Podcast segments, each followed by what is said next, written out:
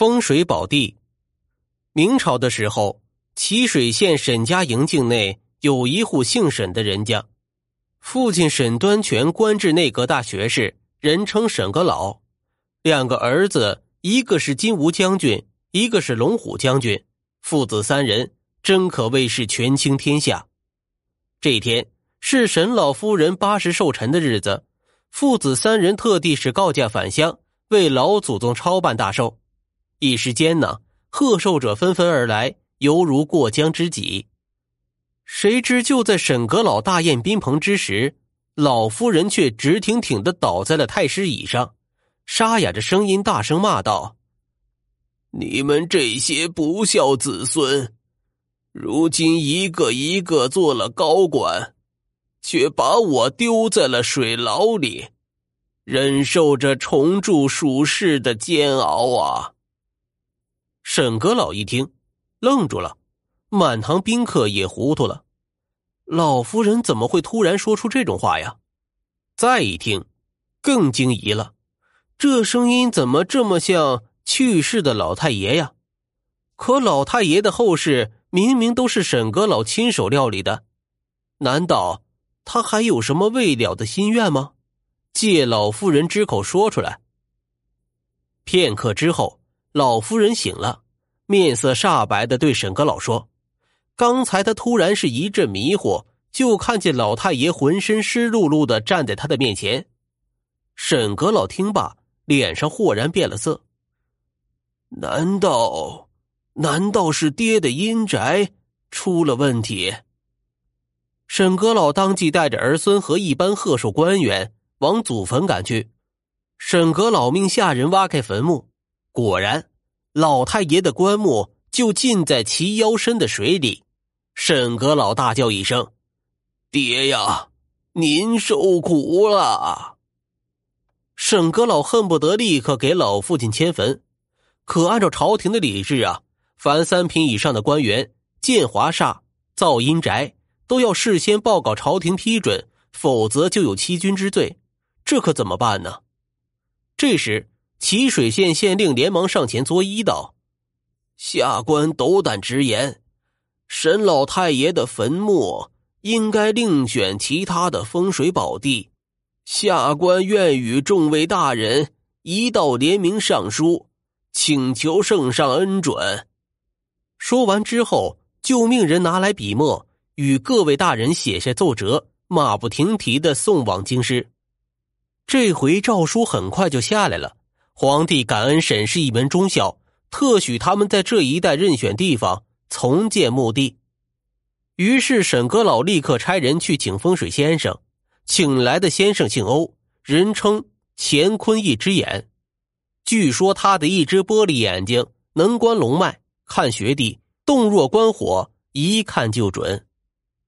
欧先生在山中转了七七四十九天，最后选定祁水县境内一个叫金谷山的地方。据说老爷若是葬在这里呀，一定能保佑沈家代代公卿，万事昌衡。沈阁老一听，大喜过望，他让儿子拨来一千兵丁，专门负责墓地的修建。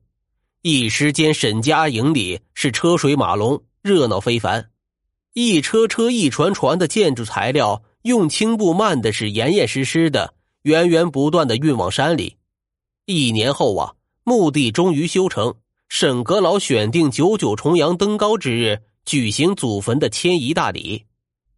就在这时，离开多日的欧先生突然转了回来，瞪着一只玻璃眼睛，东瞧瞧，西望望。围着墓地转了三圈，大呼道：“可惜呀，可惜了这块好地方。”正在墓地值班的神府管家看见了，连忙把他带回府上。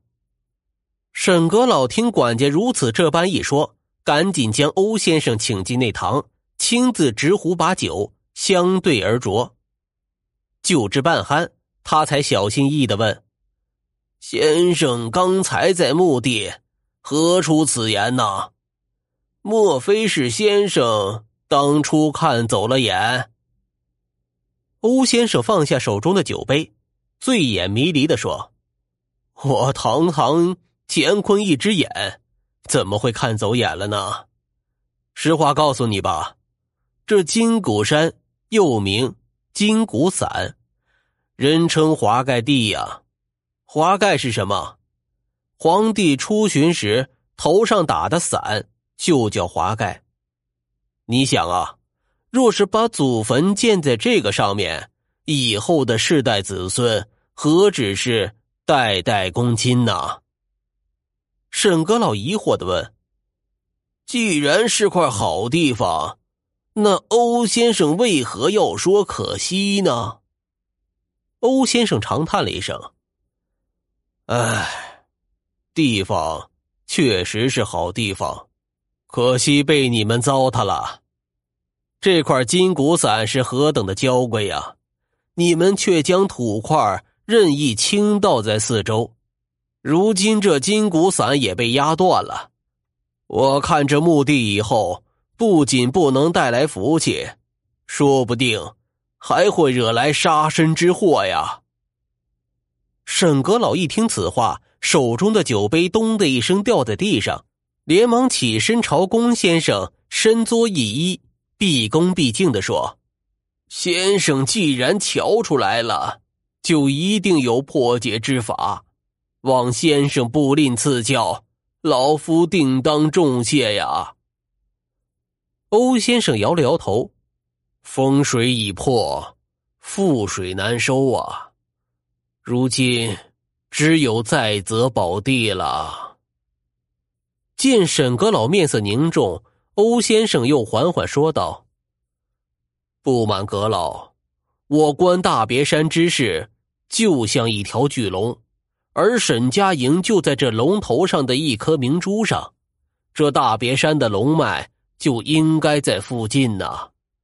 只要假以时日，我相信一定能找出一块比金谷山更好的风水龙穴呀！沈阁老欣喜若狂，一边命下人暂停迁葬之礼，一边赶紧让下人收拾出一间上房，请欧先生住下。每天好酒好菜的款待。转眼一个月就过去了。这一天天降大雪，一大早，欧先生带着一身的风雪，兴冲冲的跑回沈府。跑回沈府之后，二话没说，拉上沈阁老就走。二人来到高山之上，欧先生抑制不住激动，指着悬崖下边靠江边的一块平地：“你看。”沈阁老注目一看。惊得半天合不拢嘴。说来也怪，四周都是白雪皑皑，唯有那块是黝黑如漆，未见半分积雪。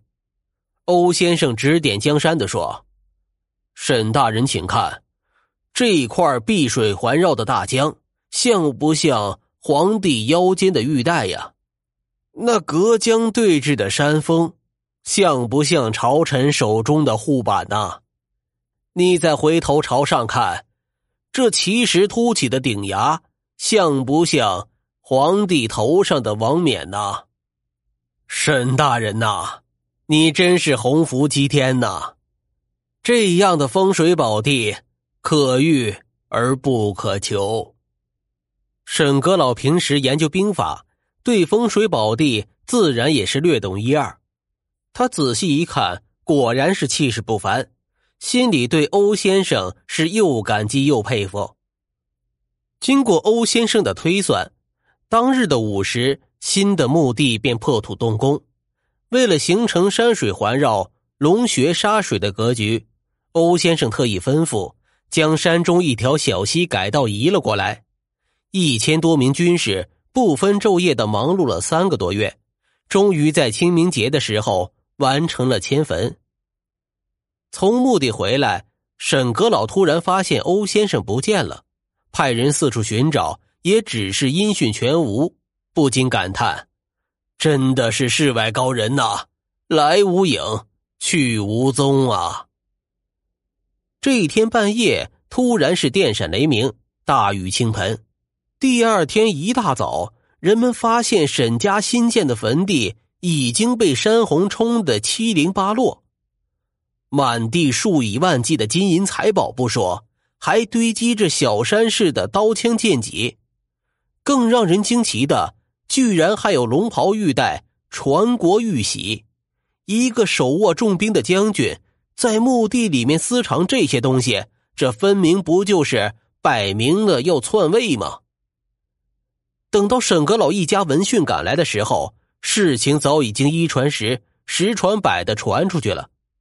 齐水县县令当即是快马飞报朝廷，并火速派出地方团练，将沈家父子及全家两百余口全部捉拿，押往京师。